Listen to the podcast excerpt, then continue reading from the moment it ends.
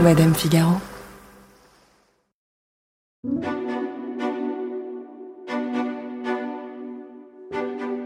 Il a grandi scruté sous les ors de Buckingham Palace. Elle, en toute liberté dans la campagne du comté de Berkshire. Il est né avec une cuillère en or dans la bouche et elle n'avait pas de sang bleu. On parle bien sûr du prince William et de Kate Middleton, le couple royal le plus épié de la planète, mais aussi le plus inattendu. Ils auraient pu ne jamais se rencontrer.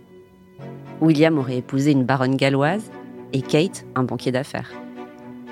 Mais le chemin de la roturière a croisé celui du prince, et ils en ont fait l'autoroute où ils sont aujourd'hui, direction le trône d'Angleterre.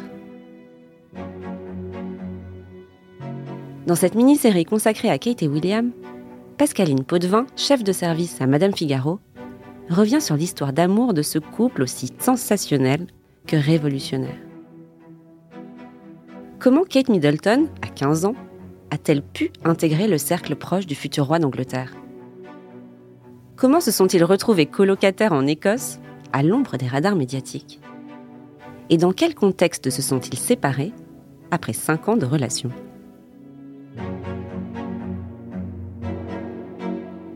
Je suis Marion Galiramuno. Bienvenue dans Scandale. Your Royal Highness, my lords, ladies and gentlemen. William, Arthur, Philip, Louis. Good morning, everyone. Some breaking news out of Buckingham Palace. Kate Middleton is pregnant. Did you make Kate cry? No.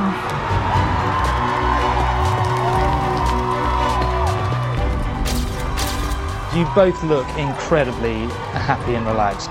I really hope I can make a difference. I invite each of you to join me on this journey, because this is just the start.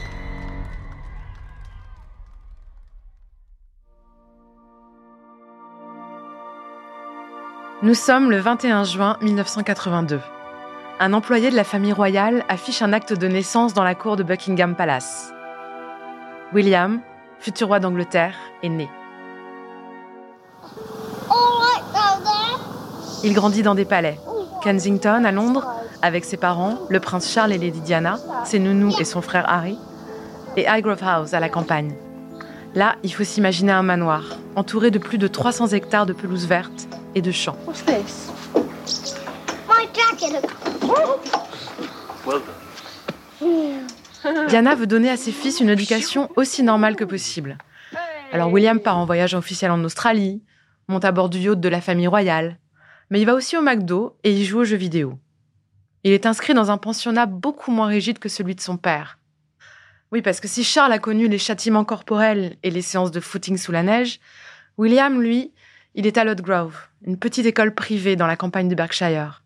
Là-bas, il y a des terrains de golf, des terrains de squash, des ateliers d'art, un jardin potager. Bref, tout est fait pour que les enfants se sentent bien. All right, Harry will have all the fun then. No, it's all right. No. Très jeune, William a son caractère.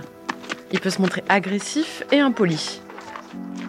Dans son livre « Guerre royale », le journaliste Robert Lacey, expert de la famille royale, raconte une anecdote.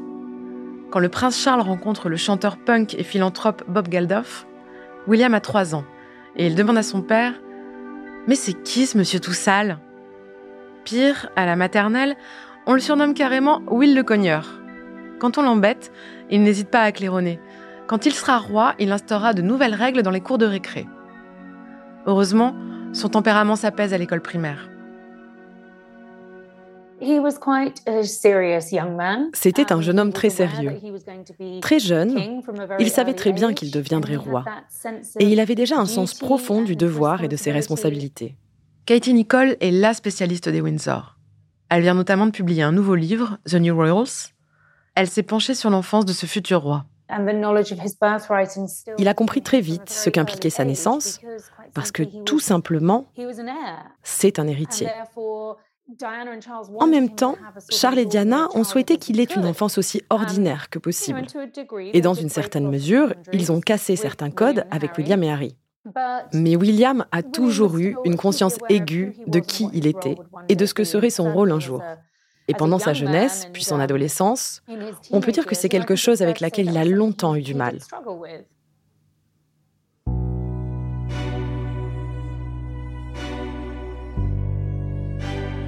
C'est ce garçon, ultra conscient du protocole, qui marche derrière le cercueil de sa mère, aux côtés de son frère cadet, le 5 septembre 1997.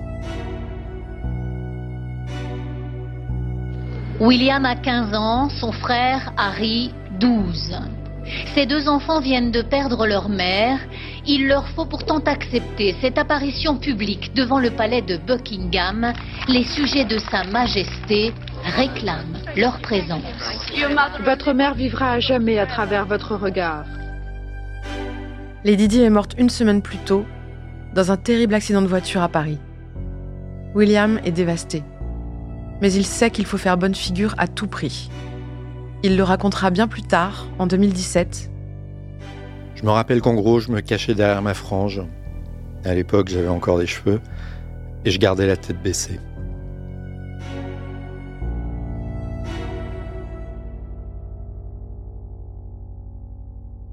Je pense que la mort de sa mère a eu bien sûr un énorme impact sur sa vie.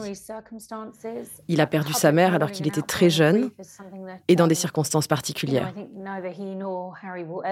Et le deuil et le déferlement médiatique sont des choses qu'ils n'oublieront jamais avec Harry. Et donc il a dû grandir avec ce rôle de futur roi sans sa mère. Alors qu'ils avaient une relation très spéciale, il était très proche d'elle. Donc c'était évidemment une période très difficile pour lui.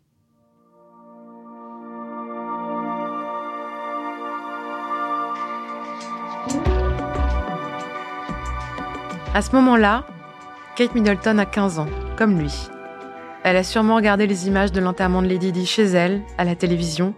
Elle a peut-être même versé une larme. Il paraît qu'adolescente, elle avait une photo de William punaisée dans sa chambre. Catherine Elizabeth Middleton, son nom de naissance, est une jeune fille comme les autres. Elle n'a sans doute jamais mis les pieds dans un château, sauf peut-être lors d'une sortie scolaire. Elle n'a rien à voir avec la famille royale. Mais elle n'est pas non plus née dans le ruisseau. Ses parents, Michael et Carole, sont d'anciens employés de British Airways. En 1987, ils lancent Party Pieces, une entreprise de vente d'accessoires de fête par correspondance. Leur idée de génie, préparer des colis adaptés à toutes les situations, comme l'anniversaire d'un enfant ou un enterrement de vie de garçon. Au début, Carole Middleton, la mère de Kate, fait les paquets elle-même et elle enchaîne les allers-retours à la poste. Quand ils passent sur Internet, l'affaire explose. Les Middleton sont les seuls sur le marché, la vente à distance les rend millionnaires. Et c'est comme ça qu'ils peuvent offrir à leurs trois enfants, Kate, Pippa et James, une éducation ultra privilégiée.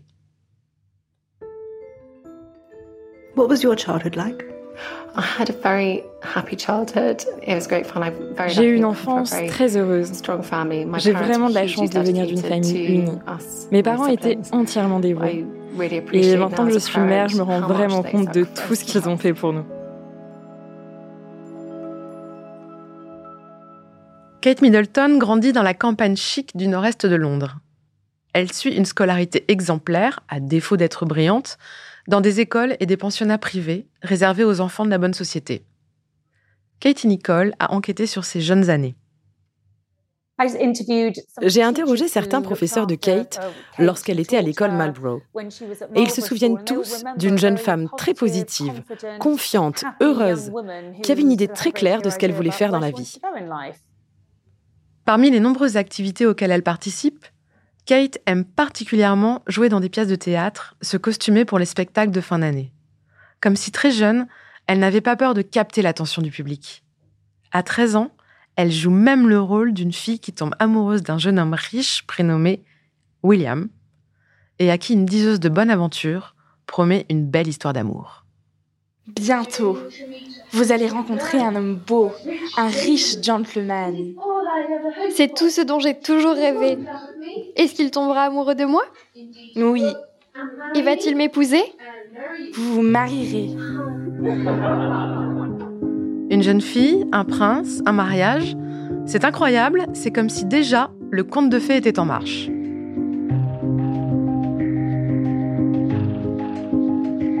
Officiellement, Kate et William se sont rencontrés en 2001 à l'université St Andrews en Écosse.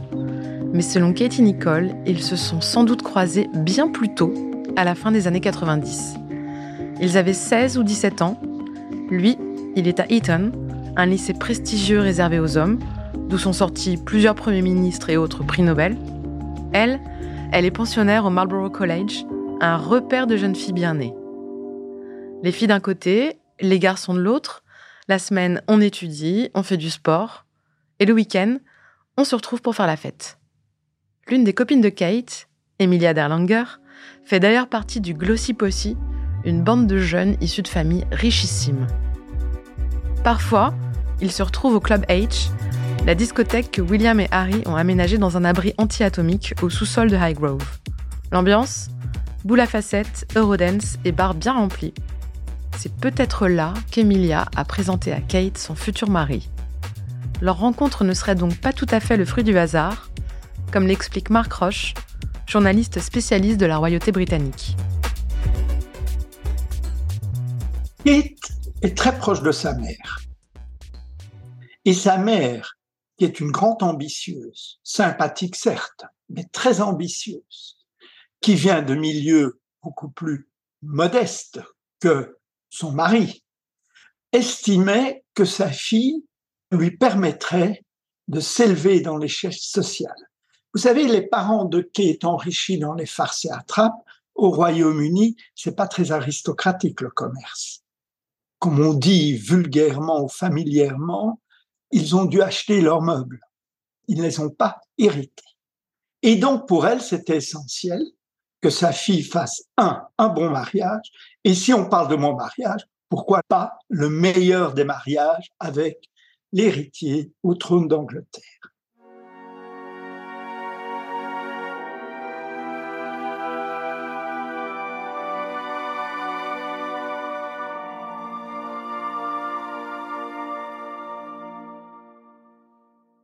Après le lycée, Kate prend une année sabbatique, comme beaucoup d'étudiants anglais. Elle part notamment au Chili, avec une organisation humanitaire. Avec William, il se manque de peu. Quelques semaines avant, il a fait exactement le même voyage, avec la même organisation. Mais c'est à l'université de St Andrews qu'ils deviennent vraiment amis. Ils vivent dans la même résidence universitaire et suivent tous les deux un cursus d'histoire de l'art. En classe, William aime bien les cours sur la Renaissance, mais il s'endort dès qu'on lui parle d'art moderne. Alors Kate l'écoute se plaindre et prend des notes quand il peut pas venir. C'est la bonne camarade, patiente, gentille et surtout discrète. Au bout de quelques mois, William finit par s'inscrire en géographie et il déménage dans un appartement avec deux amis. Il propose à Kate de les rejoindre. À l'époque, Kate et William ne sont que colocataires, aucune ambiguïté. Mais tout bascule le soir du 26 mars 2002, quand elle participe à un défilé de mode au profit des victimes du 11 septembre. Kate s'avance sur le podium, en robe transparente. Katie Nicholl raconte. Kate participait à un défilé de mode caritatif et elle se pavanait sur le podium. William, qui avait pris un billet pour voir le défilé, était assis avec un ami. Pour lui, ce moment a été une véritable prise de conscience. Il s'est tourné vers son ami en lui disant « Waouh, Kate est sexy ». D'ailleurs, c'est ce soir-là qu'il lui a fait des avances. Kate était avec Rupert Finch à l'époque, et donc il ne s'est rien passé entre elle et William. Mais William a compris qu'il allait devoir faire des efforts pour attirer l'attention de Kate, ce qu'il a évidemment fait, et c'est donc à partir de là qu'il s'est lancé dans un jeu de séduction. Kate, qui s'était éloignée de Rupert Finch depuis les vacances de Noël, rompt quelques mois plus tard. Une ouverture pour William qui passe de plus en plus de temps avec elle. Et c'est là qu'il tombe amoureux. Leur histoire commence derrière les murs de 13 Hay Hope Street. Rappelez-vous, ils sont colocataires. Le soir, après les cours, ils discutent pendant des heures. Et ils ont des fous rires quand elle essaie de lui apprendre à cuisiner. C'est la première relation sérieuse du prince William et miracle, elle se déroule dans le plus grand secret. Il faut savoir que depuis la mort de Lady Di, la famille royale a conclu un accord avec la presse. Elle donne régulièrement des nouvelles de William, mais les paparazzis doivent le laisser tranquille. Jusqu'ici, le pacte a été respecté. Mais fin mars 2004, des photos de Kate et William, qui font du ski dans les Alpes suisses, font la une du Sun. Ils ont 22 ans, Ils sont beaux, ils sont bronzés, ils portent des combinaisons rouges et noires assorties et ils tiennent le même bâton de ski, comme s'ils voulaient pas se lâcher.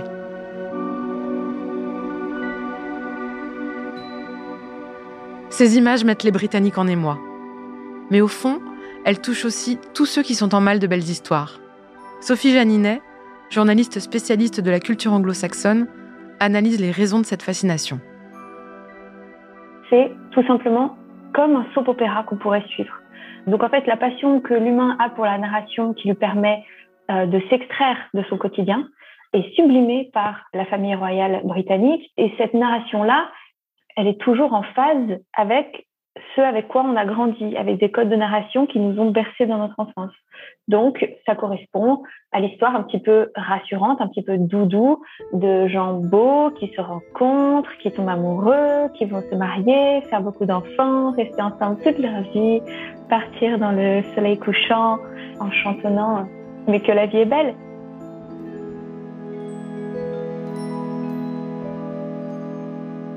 Oui, mais voilà, William n'est pas du tout pressé de se marier. En 2004, il s'emporte même devant des journalistes qui essaient de lui tirer les verres du nez. Écoutez, bon sang, j'ai que 22 ans, je suis trop jeune pour me marier. J'ai pas l'intention de me marier avant d'avoir au moins 28 ou 30 ans. Kate va devoir attendre, et le monde entier en sera témoin. Au point de lui donner un surnom, Waity Katie, Kate qui attend. Selon Marc Roche, William tient surtout à ne pas reproduire le mariage désastreux de ses parents.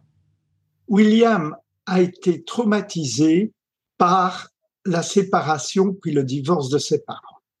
C'était un mariage arrangé, mais qui a été très rapide. Ça a duré moins d'un an entre leur rencontre, la présentation de Diana à la reine et le mariage. Et donc, il était déterminé à prendre son temps pour trouver la bonne épouse et pour faire à l'inverse de sa mère, un mariage d'amour et non pas une union régalienne. Pendant 3 ans, Kate impose peu à peu sa présence, souriante, souvent muette, mais impeccablement bien coiffée. Après l'université, elle travaille pour l'entreprise de ses parents. William, lui, intègre l'académie militaire de Sandhurst, où il apprend à devenir pilote d'hélicoptère. Les liens se resserrent. En novembre 2005, le prince Charles invite Kate à son anniversaire. Quant à William, il aime passer du temps chez les Middleton, qui sont très famille. Chez eux, on bavarde, on rit, on passe des vacances ensemble. Pour les bookmakers qui prennent les paris sur la date du mariage, cette fois, c'est sûr, Kate est the one. Kate et William ont 25 ans, ils sont ensemble depuis 5 ans, c'est le moment. Mais William ne fait toujours pas sa demande. Pire, lors de ses permissions, on l'aperçoit avec ses copains de régiment faire la fête avec de jolies filles dans les boîtes les plus chics de Londres. Kate regarde tout ça d'un peu loin.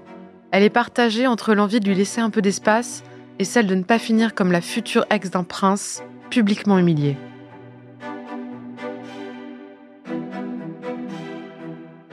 Et puis un matin d'avril 2007, elle reçoit un coup de fil privé en pleine réunion. À l'époque, Kate travaille pour une marque de prêt-à-porter.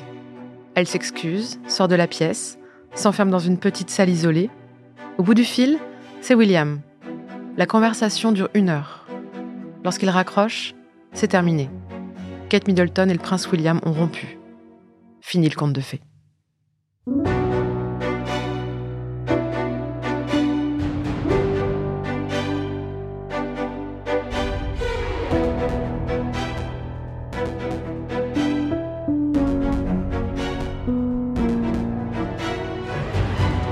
Vous venez d'écouter le premier épisode d'une mini-série de Scandale, un podcast de Madame Figaro, consacré à l'histoire de Kate et William, écrite par Pascaline Potdevin. Astrid Verdun a apporté son aide à la production. Juliette Medviel en a fait le montage et la réalisation. Le studio La Fugitive s'est occupé du mix, et les musiques ont été composées par Jean Thévenin et Thomas Rosès.